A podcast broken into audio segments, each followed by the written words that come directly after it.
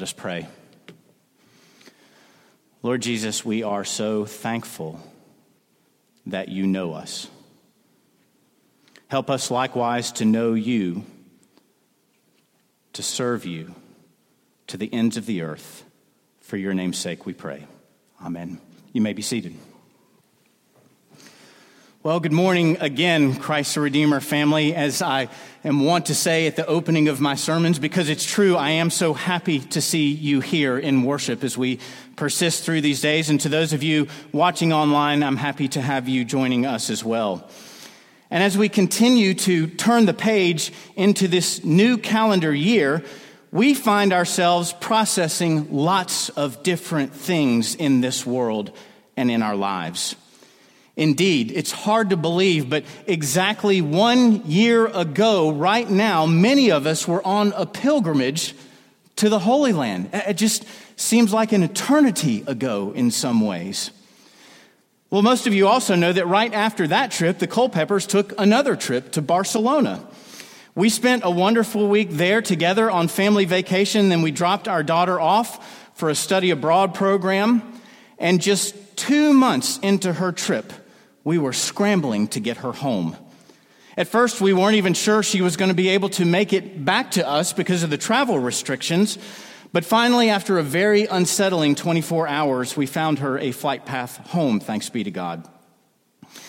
And since those fateful days in mid March when the world was awakening to a global pandemic, we have all been struggling, and as I preached last Sunday, even suffering through these times, trying to figure out how to best take care of ourselves and to best take care of others.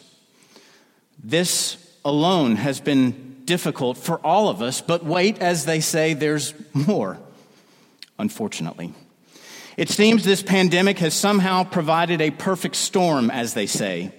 For as we have sat in isolation from one another, staring on our social media outlets, it seems that we have watched our country fly apart at the seams. Civil unrest and rioting in the streets, sparked by social injustices and inequities, and political divisions that have produced their own set of problems and difficulties for us all. And these manifold concerns leave us with lots of uncertainties, but I want to say to you this morning that in the midst of these uncertainties, one thing is certain. This, my friends, is a call to discipleship. This is a call to discipleship. Brothers and sisters, this is no time for fear, neither should we be given to any kind of doubt, and let us perish the thought of any sort of despair. In fact, quite the opposite we should rejoice. Sound silly? After all, we have good news, good news to share with this world. These worldly problems are, in fact, a desperate cry for help. They are a desperate cry for help. And we hold the answer in our hearts and in our hands. Take heart, Jesus says. Take heart, Jesus says, for I have overcome the world. I have overcome the world. Friends, people are looking for leadership. And what better leader do we have than Jesus Christ himself? And what better evidence of his leadership is there than his disciples? Sold out, set on fire bold, courageous believers who know that there are problems and aren't afraid to tell this world that Jesus is the answer. For the next three weeks, I'm going to preach a sermon series on Christian discipleship, the call to discipleship, the community of discipleship, and the commissioning of discipleship. And I want to say this to us up front. This is not a three week sermon series that we are going to move on from, but rather this is a call to all of us. A call to an intentional life of discipleship that we're going to live into. I want you to know, my friends, God has been speaking to me about discipleship for myself, for us, and for the world around us. As we continue to build on the foundations that Father David Roseberry helped us lay a couple years ago, worship and life groups and mission and ministry, as we create a pipeline of leadership through our emerging family formation program, our mission will be to fill that pipeline with fully formed, mature disciples of Jesus Christ. Brothers and sisters, I am convinced I am convinced that this is what will carry us forward into our future. For we know what Jesus says to us go. Go and make disciples of all nations, baptizing them in the name of the Father, Son, and Holy Spirit, and teaching them to obey all that I have commanded you in the promise, Lo, I will be with you even to the end of the age. Brothers and sisters, discipleship Discipleship is what Jesus calls, commands, and commissions us to do, and this will be our abiding work. Now, before we go any further, let's get a good understanding and idea of what discipleship is. And believe it or not, I found this on Wikipedia and I liked it, so I'm sharing it with you. A disciple. A disciple is someone who actively imitates the life and the teaching of the master. Discipleship is a deliberate apprenticeship that makes a carbon copy of the teacher. I loved that. Discipleship is a deliberate apprenticeship that makes a carbon copy of the teacher. That's what this world needs to see carbon copies of Jesus Christ running around everywhere, worshiping, praying, working, giving, evangelizing, and laboring, overcoming evil with good, as the scriptures say, driving out darkness with light, sharing the good news of the gospel of Jesus Christ to anyone and everyone, and manifesting his goodness, his grace, and his glory at all times and in all places. Now, let's talk about how we get from here to there. As the sermon series says this morning, I just want to focus on the call. This call to discipleship that Jesus Christ issues. I'm going to read the gospel again, and I'm going to ask you to put yourself in the story. I want to invite you to see yourself in Philip and in Nathanael as we go along. And as we do, I want to ask you to consider how it is that Jesus is calling you, as I consider how Jesus is calling me, as we consider how Jesus is calling us into a life of discipleship. I have it on the screen so you can see it as I read it. The next day, Jesus decided to go to Galilee. He found Philip and he said to him, Follow me. Now, Philip was from Bethsaida, the city of Andrew and Peter.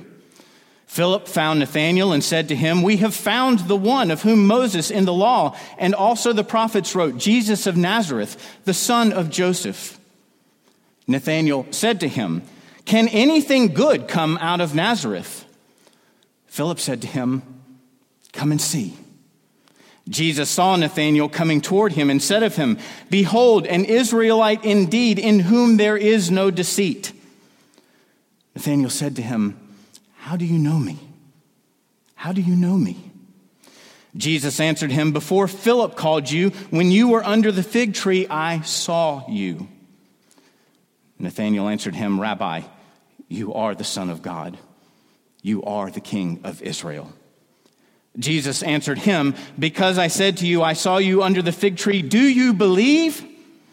You will see greater things than these. And he said to him, Truly, truly, I say to you, you will see heaven open and the angels of God ascending and descending on the Son of Man. And my friends, this is the gospel of the Lord.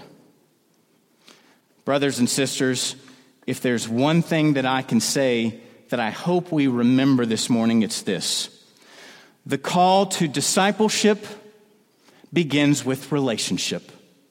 The call to discipleship begins with relationship. Do we know who Jesus is? Do we understand what he has done, what he is doing, and what he will do? Do we realize that he loves us, that he forgives us, and that he frees us from the bonds of sin and death? And that he wants to enjoy friendship and fellowship with you, with me, with us forever and ever. Amen. Can you hear him calling you even now as deep cries out to deep? calling us into that place of righteousness, calling us into that place of peace that passes all understanding, that will guard our hearts and minds in the knowledge and love of Jesus Christ, calling us into that place of unending joy. My friends, simply put, without that, we are lost. Without that, we are lost, but with that, we are found. The call to discipleship begins with a call to relationship. Philip heard that call and Nathanael heard it too. Now, we don't know a lot about Philip, but what we do know is quite compelling. There's a lot that is said in what is unsaid. The Bible tells us that Jesus saw Philip and he simply says to him two words. What are they? Follow me. Two words. Two words. Follow me. And guess what? That's exactly what Philip does. Philip gets up and he gets after it responds favorably to the call, rises up in simple obedience. And get this, Jesus doesn't even have to tell Philip what to do next. There's no seminary degree required here. He doesn't need several classes on evangelism. He naturally goes out and he gets Nathanael. And when he finds him, he says, We have found the one. This is the guy that Moses was talking about. This is the one that the prophets have been telling us about. We found Jesus of Nazareth, the son of Joseph. You see how easy that is? Philip didn't say that last part. I'm, I'm asking the question to you to encourage you about how easy evangelism is. And it's good. It's good that we have examples like Philip to follow. You know those people who hear Jesus calling and they just get up and they start doing the stuff. And it's good that we have the Philips of the world because we also have the Nathanaels of the world.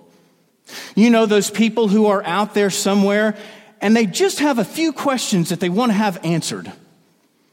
The cynics, the skeptics, the doubters, the debaters, the ones who like to argue, the ones who will try and throw you and me off track and off the trail.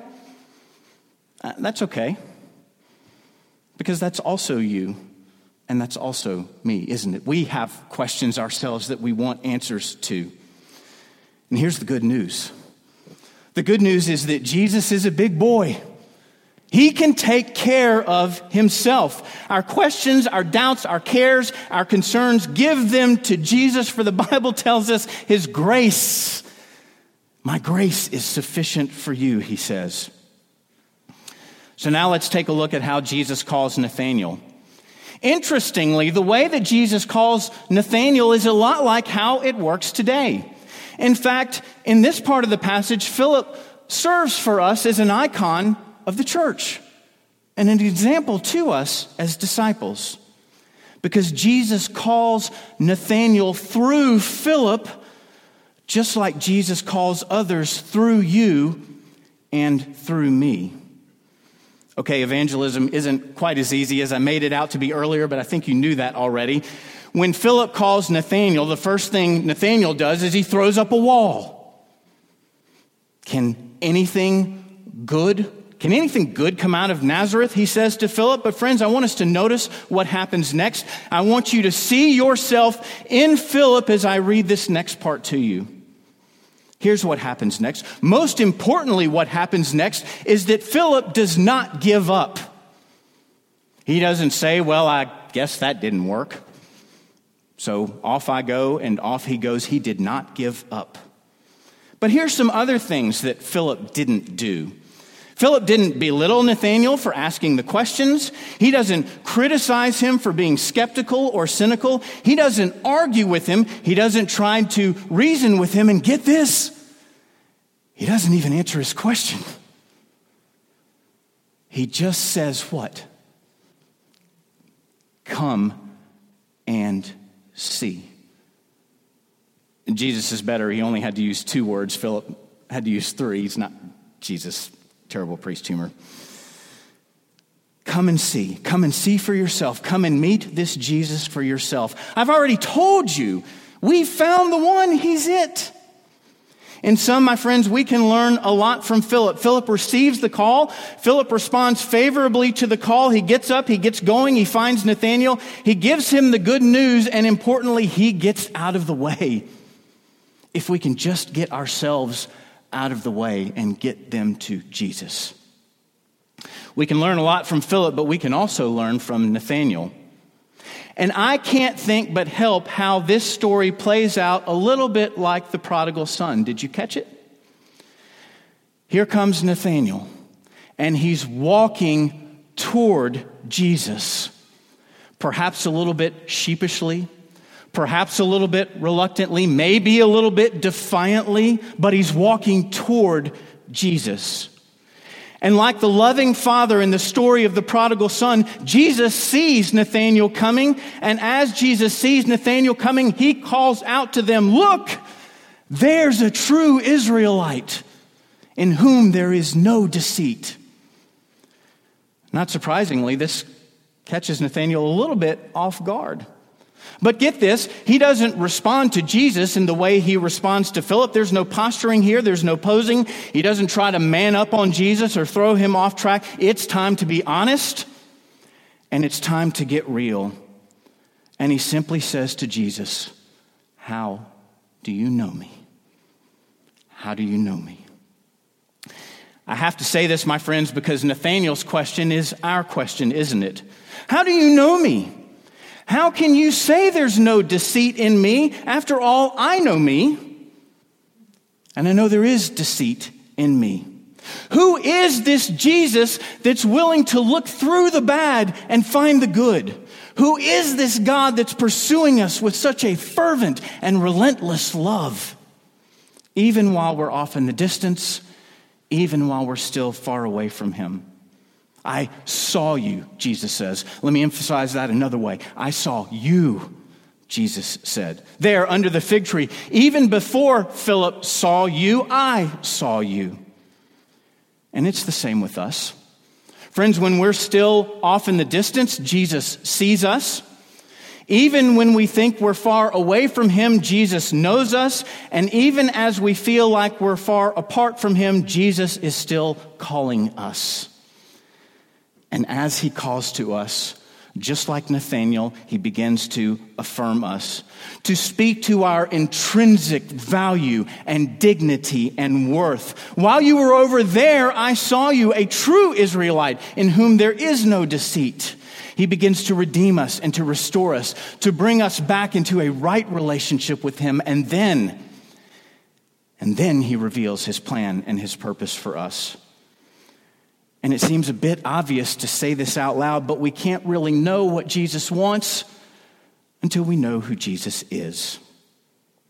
And whether we're like Philip or whether we're like Nathanael, whether we rise up in simple obedience or whether we have a few questions that we need to have answered, the point, my friends, is that we all end up in the same place and nobody says it better than Nathanael. Rabbi, you are the Son of God. You are the King of Israel. And my friends, that recognition, that realization, that relationship is the foundation and are the first steps of discipleship. To becoming those carbon copies, those images, those reflections of Christ those things that people need to see in us and hear from us so that they might turn and be saved from the stronghold of sin and the sting of death. And there's so much more that I could say even about this text. We haven't even touched on the vision, but we'll get to that because today I want to leave it from here and I want to focus on the call. As I said in the beginning, I want to invite us to consider our own call to Jesus, our own call to discipleship, individually in our own lives and corporately here at Christ the Redeemer. So I'm asking you this please, please, after today, go home and reread this text. Please take this week and engage in this text. Please take this week, friends, and explore this text. And as you do, I want to invite you to consider three questions. And if you don't have your camera phones, that's all right. It'll go out in the Chronicles again. Engage the text and consider these three questions. First, who is this Jesus? I think we all know something of this Jesus, but like any good relationship, we can always learn more. Who is this Jesus? Secondly, what do I observe in the text myself about this call to relationship, this call to discipleship? As we've seen in this passage, Jesus interacts with two men, Philip and Nathanael. What do you see? What do you see in his interaction with them? What do you observe in this passage for yourself? And finally, the most daring question How is Jesus calling me right now? What is the voice of Jesus saying to me through this passage about my own call to relationship and my own call to discipleship? How is Jesus calling me into a deeper place with Him in my life? And then, this, my friends, if you're willing, I'm asking you to write those things down. Seriously. And to come and talk to me about it because this is how this pipeline is going to be built. When we engage with one another in what Jesus is doing our, in our lives together, our task is to create a pipeline of leadership here at Christ the Redeemer and to fill it full of mature, well formed Christian disciples, sold out, set on fire, bold, courageous believers who know that there's a problem and they're not afraid to say that Jesus is the answer. Jesus is the answer for the world today. Above him there's no other. Jesus is the way. Jesus is the answer for the world today. Above him there's no other. Jesus is the way.